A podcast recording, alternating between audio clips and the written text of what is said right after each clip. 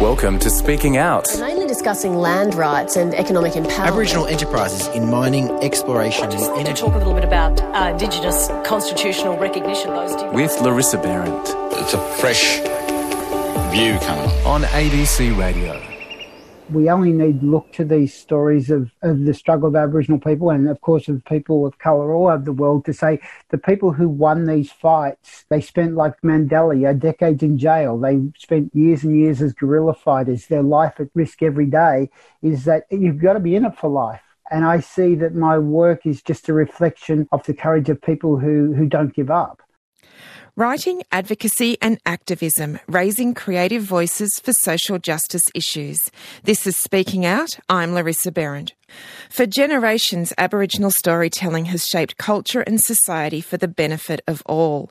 In colonised societies today, too often the First Nations stories and those of people of colour are either dismissed or relegated to secondary roles. But in light of the Black Lives Matter movement, the need for First Nations voices, both political and creative, is even more evident. And it's often said that the arts reflect and challenge societal values. So, what insights can be gained by moving voices that have been marginalised to the centre? How can our creative practitioners and thinkers help us reshape our society? And how effective can storytelling be in advocating for social change? We'll explore these themes in greater detail this evening with award winning authors Sisonke Msimang and Tony Birch. Sisonke is a South African born writer and political analyst whose work focuses heavily on race, gender, and democracy.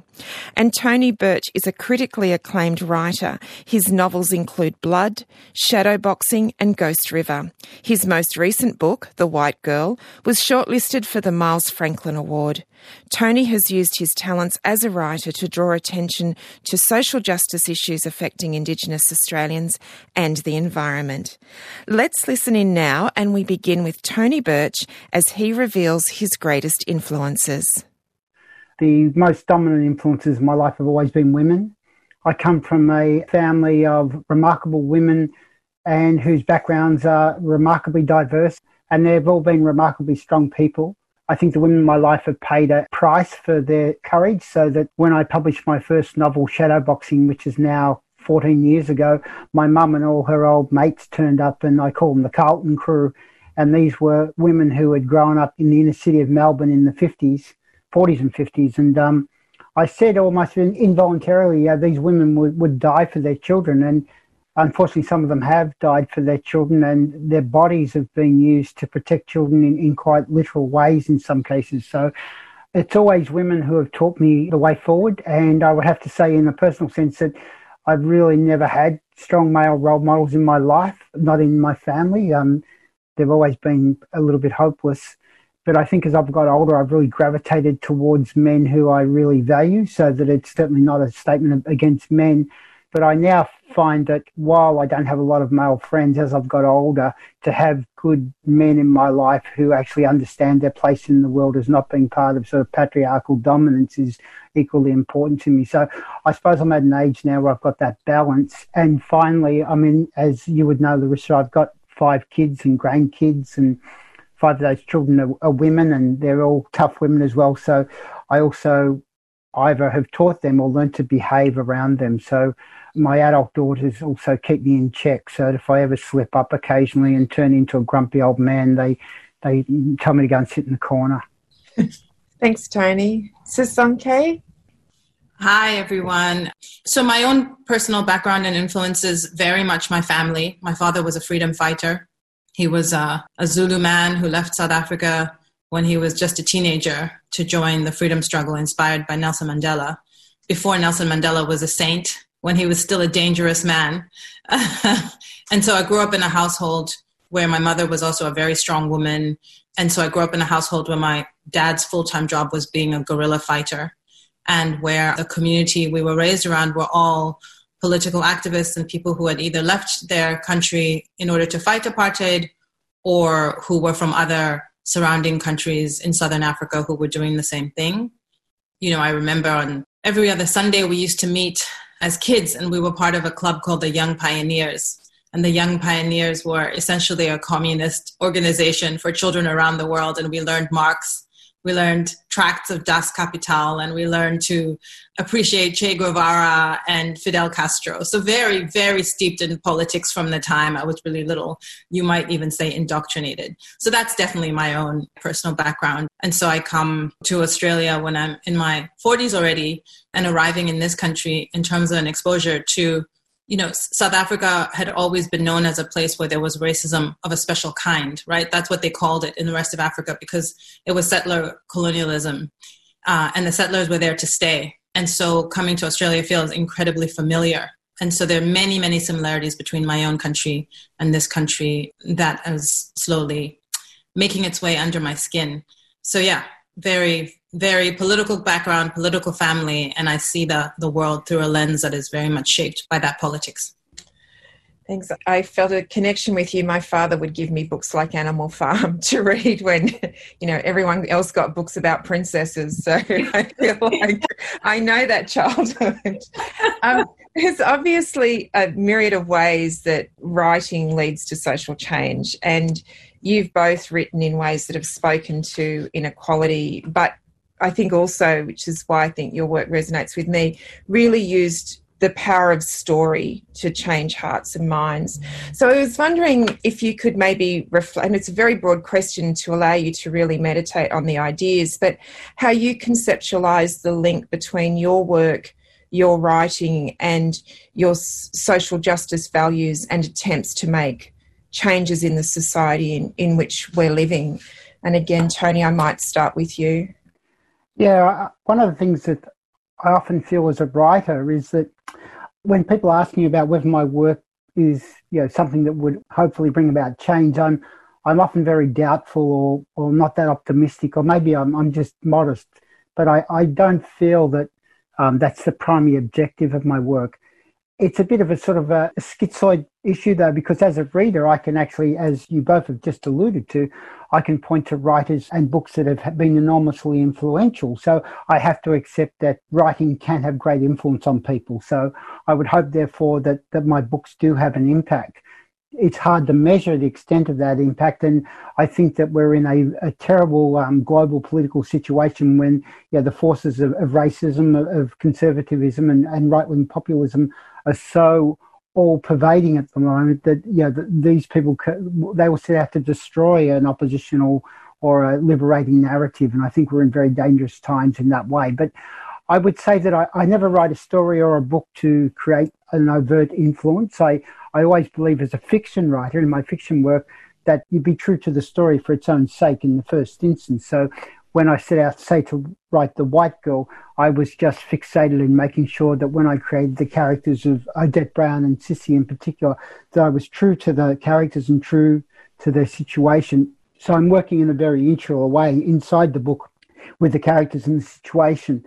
Obviously, once the book is out, you do hope, of course, that readers who pick up the book are taken by the ideas and in the same way that listening to the heart wrenching story of Barbara in your documentary, I would hope that people, when they read the novel and you know, read about the plight of Sissy and Odette, that they really are taken with both the shocking racism that they're confronted with, but also the incredible power of women in, in that novel. I think that raises also a dilemma that you alluded to, Larissa. I think the power of documentary is such that it doesn't give um, skeptics a lot of wriggle room to get out. And I think that as someone who taught at universities for many years, the fact is, when you're writing fiction, although it can be influential, people who don't want to confront the realities of racism can li- literally lean on the fact, well, but this is fiction. And therefore, it doesn't have the same authenticity and clarity of, say, non-fiction or even as you're talking about documentary.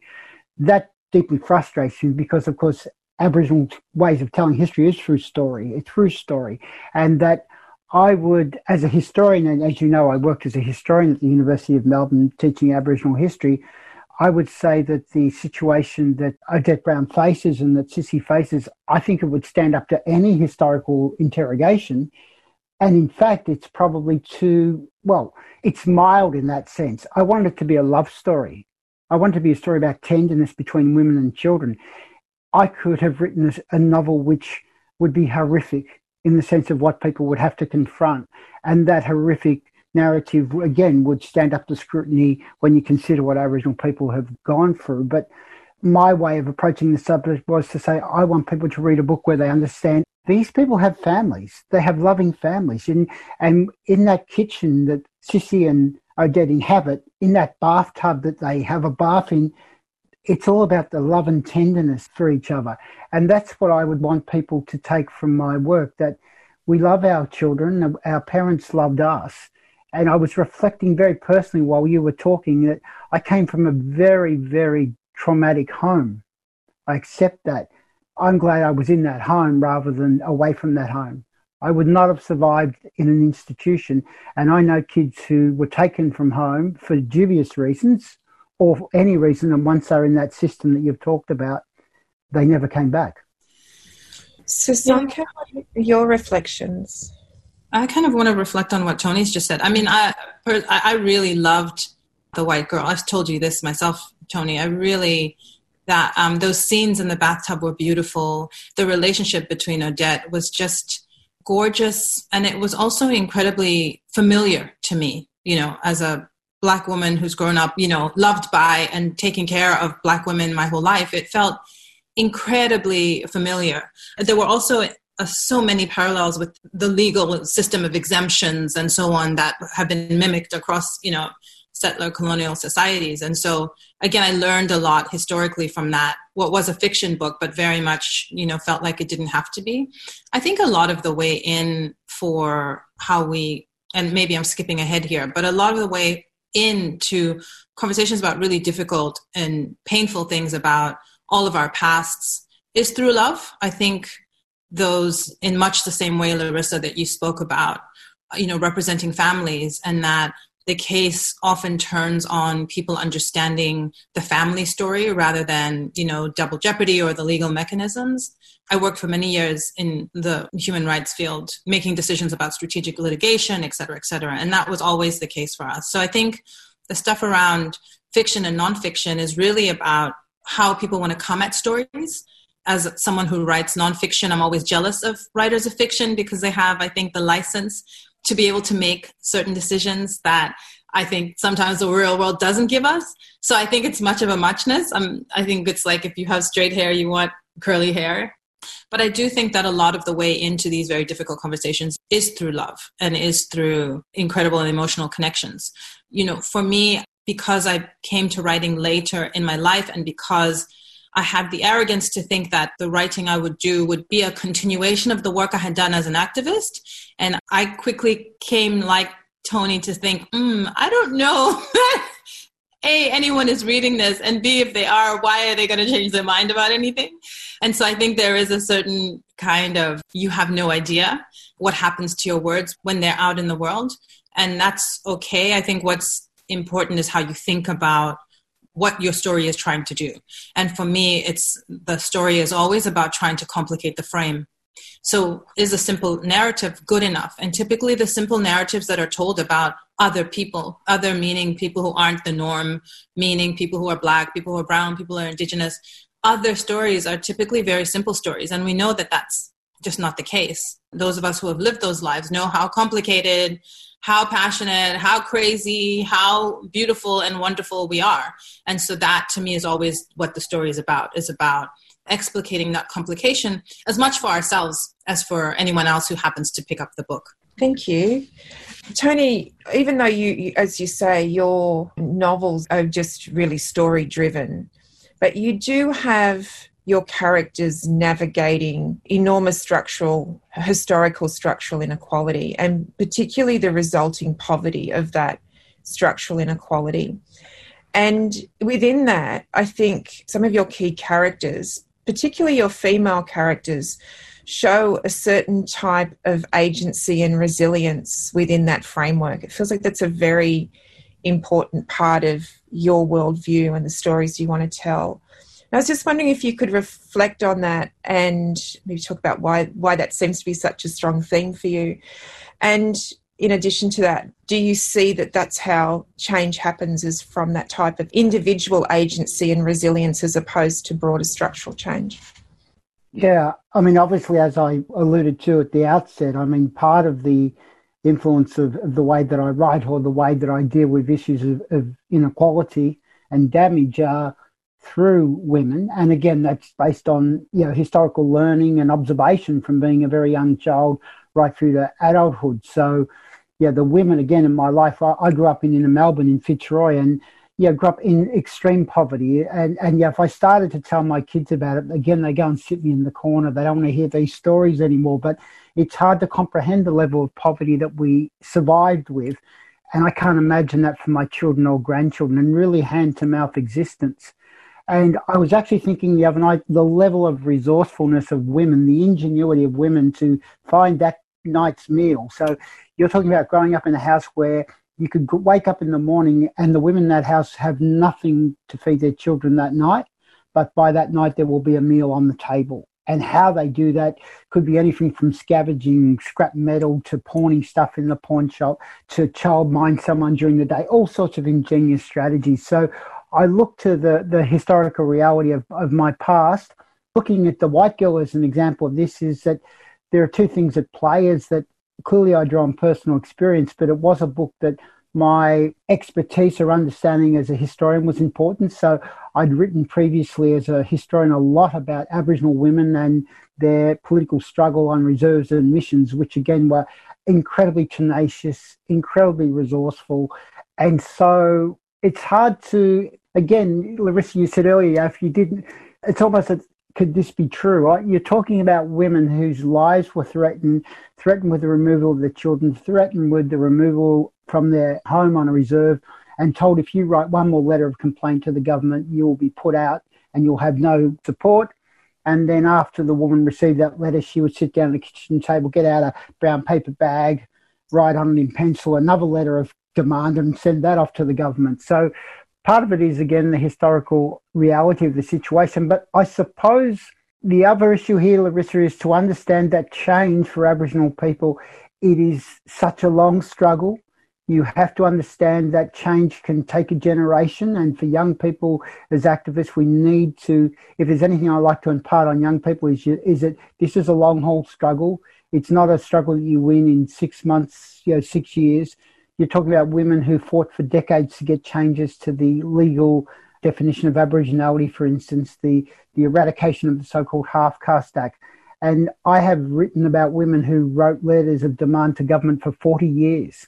And when you consider the disadvantage that they faced and that dogged determinism to keep going, these are the stories that we need to hear and tell so that you know, today when we're thinking about Black Lives Matter, we're thinking about something that I'm interested in clearly in climate justice. Whatever the situation is that we face and however despondent we might feel, I firmly believe that we only need look to these stories of, of the struggle of Aboriginal people and, of course, of Indigenous people and people of colour all over the world to say the people who won these fights yeah, they spent like Mandela, yeah, decades in jail. They spent years and years as guerrilla fighters. Their life at risk every day is that you've got to be in it for life. And I see that my work is just a reflection of courage, the courage of people who, who don't give up. And it's not a polemic, it's not a didactic way of storytelling. It's just the way that I see the world. These are the people that I, that I love. And these are the people, I want their stories to be front and center. Thank you. Sisonke, did you have reflections? And I'm also interested on this issue of structural change. Your writing's incredibly reflective on the power of words and women's voice, and you've observed enormous structural shifts and continuing barriers in both Australia and South Africa. So I was wondering if you could perhaps share your reflections on what it takes to make real change and the role of women in that change. Yeah, I think it has to be both. It has to be a combination between people of incredible charisma and courage and social movements of individuals who want to make things happen, forcing structural change. I think what's interesting about the Black Lives Matters movement at the moment globally is that it is, of course, wanting change in people's lives, but it's also seeking a real structural change in terms of some very clear demands around institutional changes about how the police function, how they're funded, et cetera, et cetera. You know, I'm a political scientist by training, and I've worked for most of my life before I became a writer on human rights. So, of course, I believe that the law really matters. and that structural change is is necessary. I've also learned through hard experience that legal change is not enough. Uh, in South Africa, we you know approached 1994 after Nelson Mandela was released, and we got the freedom that we had wanted for so long, and we have this incredible constitution which gives rights to everybody. You know, as an African country, we were the first country in the world to enshrine the rights of gay people in a constitutional context. And that's because, you know, the idea and the dream of South Africa was that never again would we allow anyone to be discriminated against the way black people had. That when when you have been oppressed, you understand what it means for other people to be oppressed. And so you make sure that that doesn't happen. And so that I come certainly out of that tradition. And yet, of course, we know that in the last 25 years in South Africa, we haven't had the kind of change we want because the poverty of which Tony speaks continues to be the reality for the vast majority of Black South Africans. And similarly, you know, everywhere I have traveled in Australia, places where I have befriended Indigenous people, certainly there, you know, lots of middle class Black fellas in this country, and there are plenty of people behind them who are not middle class.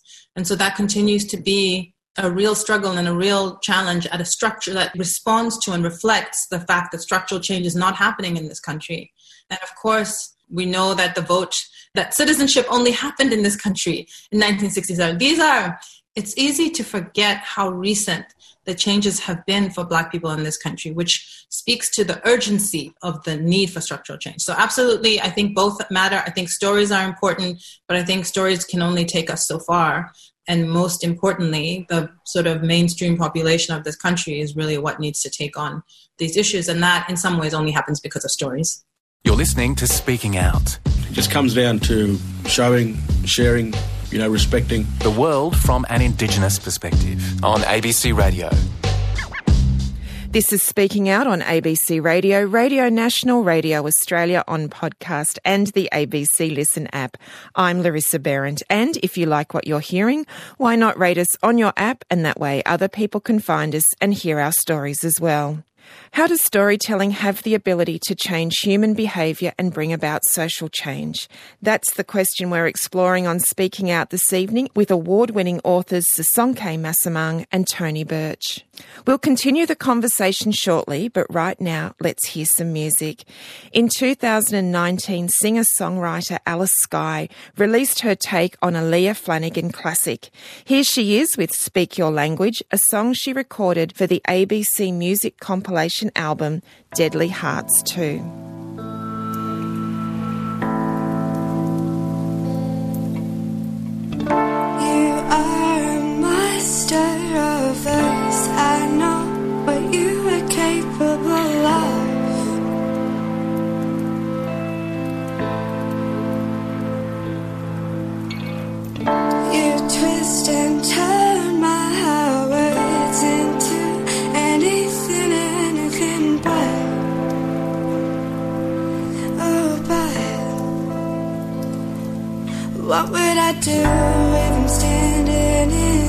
same room and I don't ever, ever wanna see you?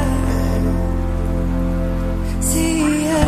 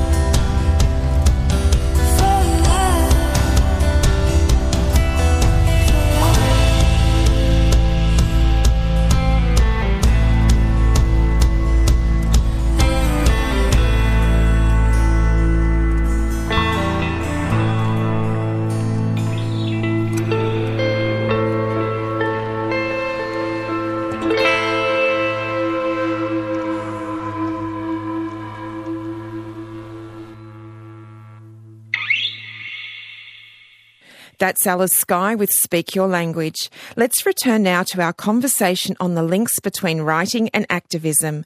We'll pick up the conversation with Tony Birch, reflecting on the processes he employs when developing complex characters on the page and bringing them to life for his audience.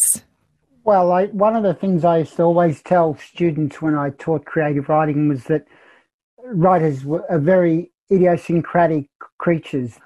The way that we go about our work is very different, quite unique, although there are some things we do in common. So, one of the things that is um, very important to me is that when I begin a novel and even a short story, I have to have a great understanding of the character before I write too much. So you mentioned the novel Blood. It was so important to me that the first thing I would do in making sure that that novel worked, which is in first person, was to get Jesse's voice pitch perfect or as pitch perfect as I could. And once I trusted his voice as a only a 13 year old boy, but incredibly sort of world weary 13 year old boy, once I felt that I had his voice and his thought, I was confident in writing the novel in regard to the white girl, a third person novel, but of course, writing from the perspective or about primarily, well, not primarily, but certainly an Aboriginal grandmother, Odette, her granddaughter Sissy, were really important. And people say to me, oh, is it difficult for you to write a female character? And I would say no, not at all, because I think partly as an observational writer, I, yeah, when I um, thought of Sissy, I've, I've had four girls who have turned 13, so I can think and reflect back on their mannerisms, their courage, their naivety, their love of their grandmother. And, you know, Odette, I just literally, Odette was like a sort of a, an amalgam of so many Aboriginal women that I know. The real trick, though, or the issue for, as a writer is that while you might, there might be a reflection of real life people that inform your characters, you have to remember that Odette is unique. She is Odette. She's not just sort of a version of my grandmother or or my auntie. Sissy is not a version of my daughter Erin or Siobhan or Grace or Nina. She is Sissy. So it's a lazy way to go about your work because then you're not creating a real three dimensional character. So the, the first thing would be to say is I need to understand these characters three dimensionally. So I need to think about how how Odette walks. I need to think about how will she stand when she confronts a policeman. I need to think about a woman who is outwardly tough but sort of inwardly you know very soft. And there's a moment um, in the bath scene where she just picks up a, a strand of um, Sissy's fringe and tucks it behind her hair. So those little gestures of tenderness. So for me, Larissa, it's about the relationship between voice, as you talked about. But I'm really, all my fiction writing is driven by two other issues. One is that place is important, country is vital. So I don't use country or place as a backdrop to my storytelling. Country and place are essential characteristics of story. So when they live in the town of Deane in regional Australia, that town, that landscape, and the history it holds has a really important impact on how they behave and act.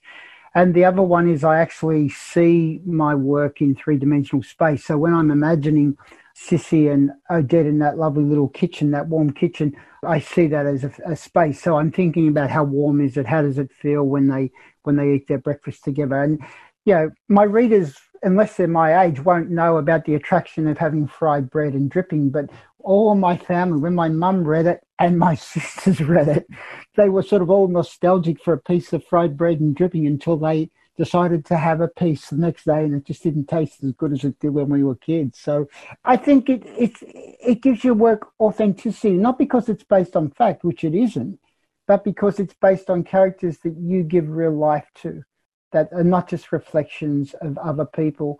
The situation is not just a reflection. You talked about, of course, dealing with issues like the legalities of identity and so forth. They're really important issues to the book, but it's got to be in how they how those issues impact on these characters as full characters.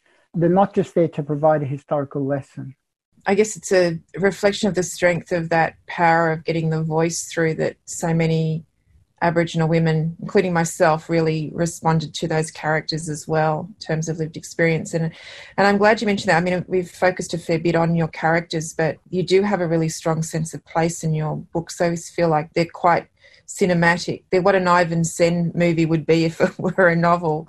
So, Sonke, I also wanted to explore your thoughts. You speaking of resonating with Indigenous women, I had this article shared with me so many times that you recently had in the Guardian, and I uh, it's called To Be a Black Mother is to Manage the Rage of Others While Growing Joyous Black Children. This is no easy task. It was such a wonderful, reflective piece. And I wondered if you could share some of the thoughts that are in that piece with us. And as I said, if, if people want to Google it and read it in its entirety, I highly recommend it.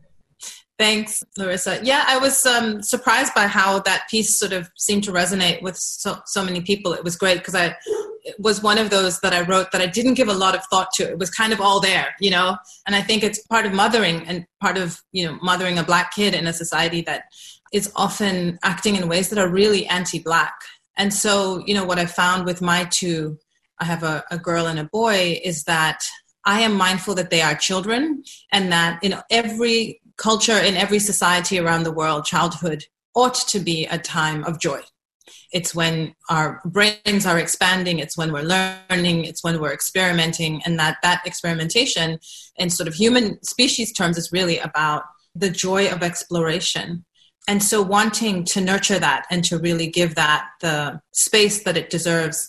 And at the same time, you know, being an adult and realizing that the world is not always on their side. You know, I think when you were speaking, Larissa, the way you described it was to talk about racist assumptions, and that that is what they certainly are butting their heads up against. Are, are beginning to we're beginning to see the ways that people carry racist assumptions about them, which have nothing to do with them. Mm. And so I'm always trying to manage that on their behalf and dreading the day when I will not be able to manage it on their behalf. And so having to think carefully about when the rubber hits the road and when we have to allow them to grow up a little bit. I was lucky you you asked at the beginning about, you know, my own background and upbringing. When I was a kid, we moved to Canada and I was 10. I was 10 years old when we moved to Canada and I had lived in different African countries my whole life, so it was the first time I had been anywhere where I was a minority and this is the privilege of being an African who grows up in Africa. And suddenly we were like the only ones. And so I had never experienced what that felt like before. And so I get teased in a playground at school on one of my first days and get called a monkey. And it was really humiliating. It was a very shameful kind of experience. And I go home and I tell my mom and my father gets home from work and we sit down to talk about it and i'm in tears and you know he's a freedom fighter and he's like what are you crying about what, know, what are these tears? He is totally unsympathetic, you know. Uh, and he says, Are you a monkey? And, you know, and I'm not a monkey. And he says, So if you're not a monkey, what are you crying about? That's that person's problem. You don't own that, right? Don't own problems that someone else creates that are not yours, right? And so we go to school the next day and he insists, he says, you know, I did not come to this country as a refugee escaping South Africa in order for someone to tell my child to racially abuse my child. That's not going to happen. Not at, you know, not on my watch. So we have this whole, you know, complicated sort of production, which I will tell you both about one day over wine when we can see each other in real life. But what the upshot was that my dad insisted that the class apologize to me. And I got the apology.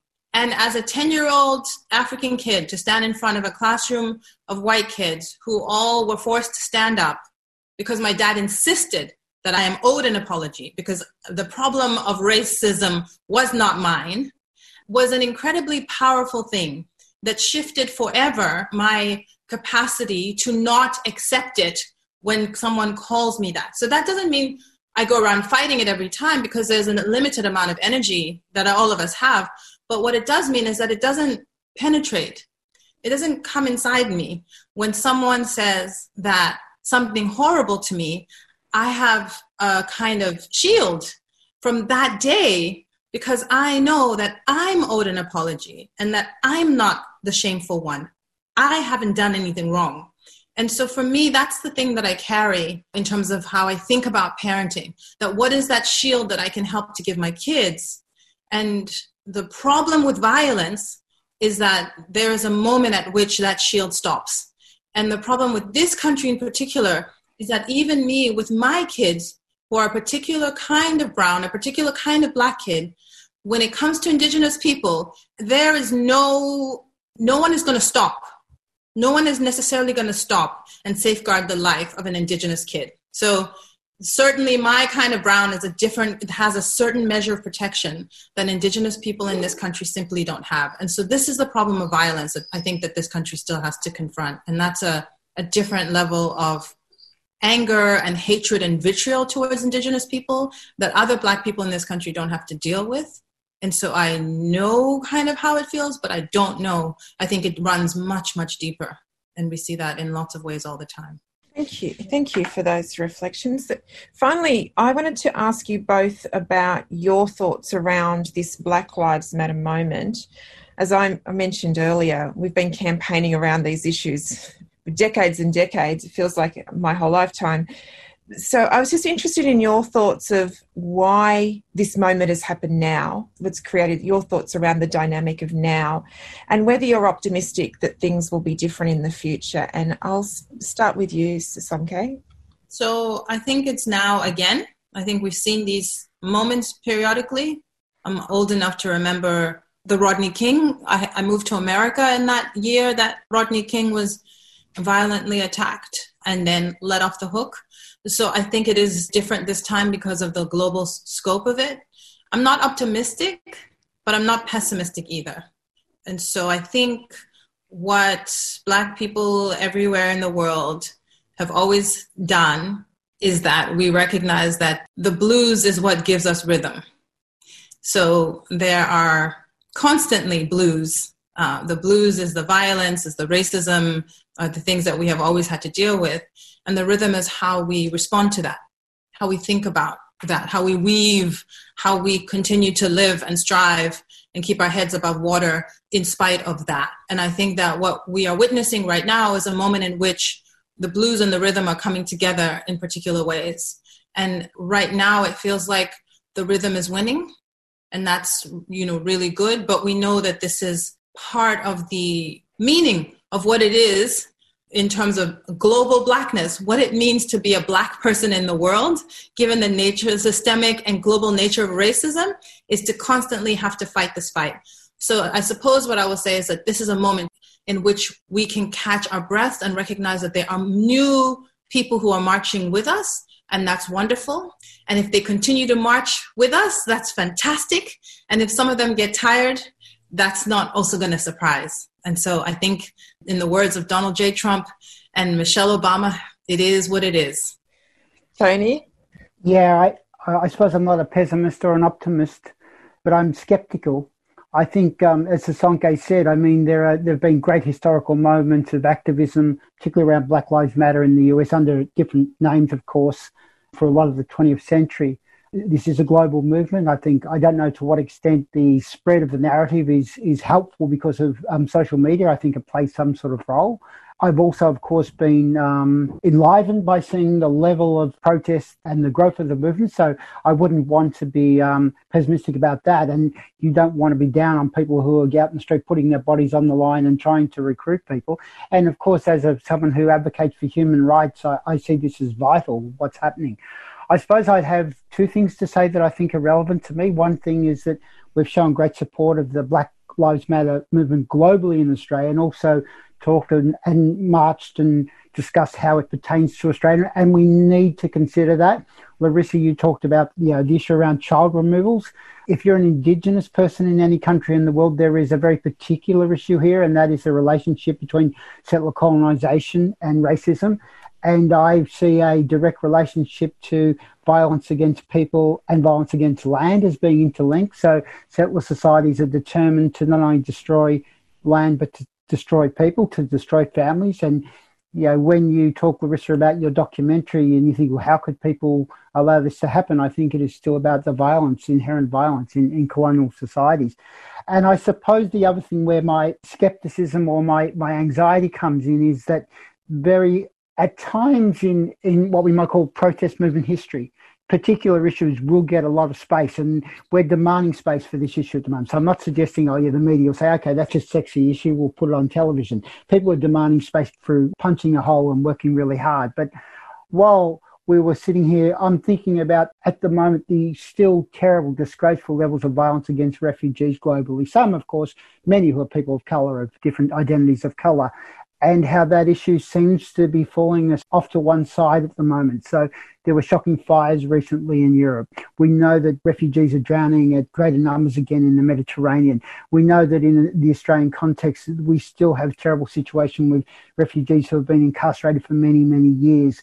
And it's as if those voices, because we can't get access to them, and again, going back to storytelling, we are still not hearing those stories enough. So I would hope that the knock on effect and energy of the Black Lives Matter movement as a global phenomenon finds or we have the ability to have a big boat or to create a big house because I know that every one of us can't do all the, the, the graft and yeah, Sisonke was talking about those incredible women and talking about guerrilla fighters. We can't take up every struggle, but I would like to think that there are enough of us involved in these issues to ensure that we, we don't forget other people who are, who don't have any spokesperson for them at the moment. And I, I really feel for for refugee communities globally who who have little little access to the media, little access to voice, and we need to find a way to to continue to ensure that they get they get to tell their story as well. That you know, I don't that we're not speaking for them, that they get to tell their story.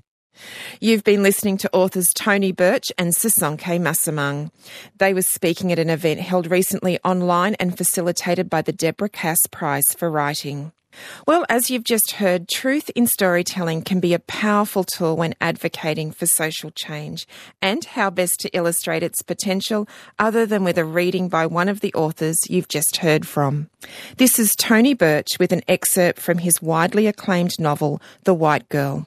So, this is a scene from The White Girl when Odette and Sissy are back at the house, and it's the evening before Odette has to leave Sissy alone and go to the hospital because she's got a serious illness that she is hiding from her granddaughter, and she's also fearful for her granddaughter's safety while she's away because Odette knows that her granddaughter has come to the attention of the local policeman in the town of Deane.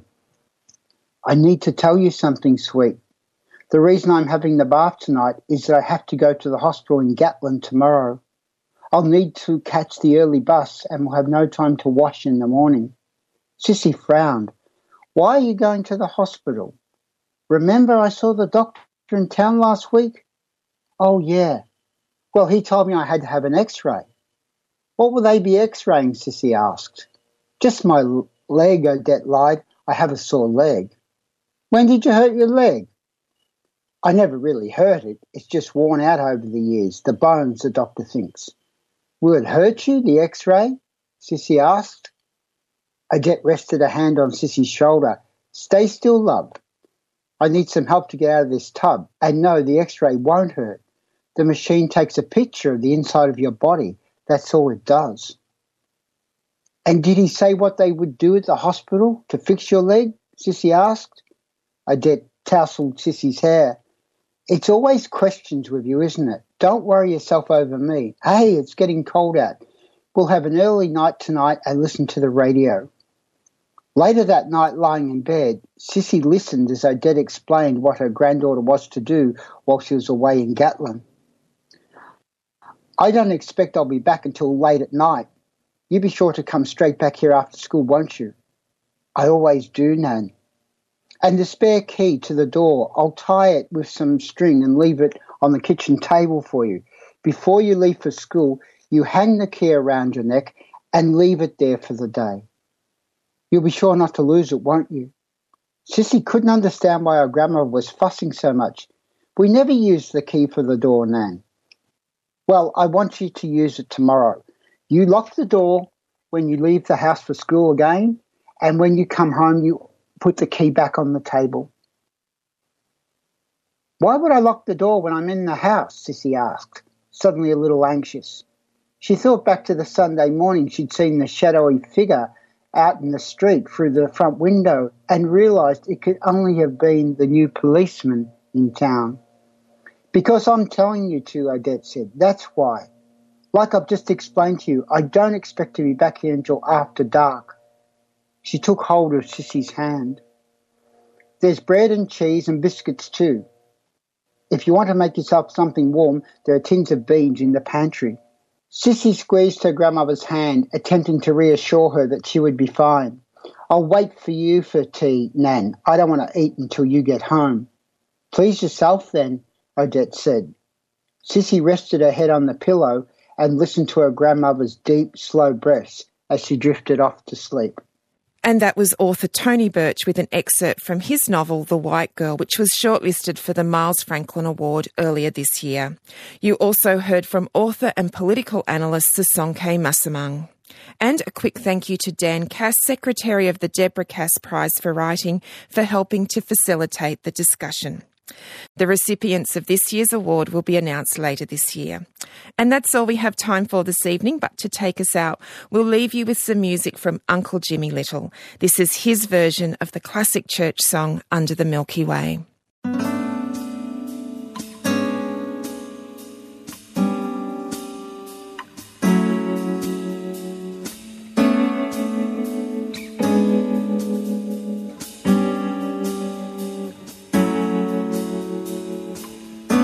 Sometimes when this place gets kinda empty,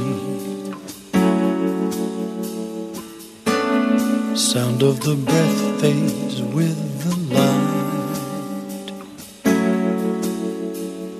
I think about loveless fascination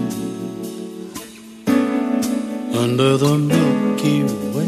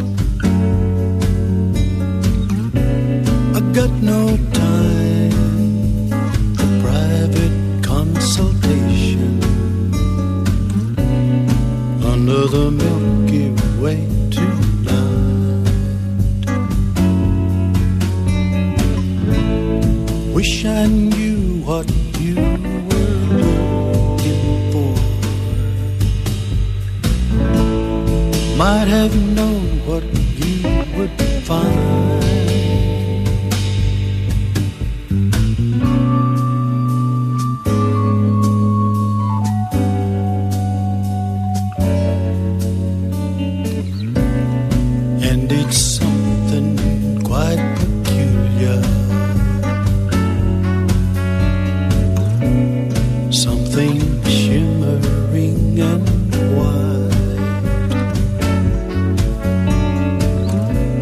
It leads you here despite your destination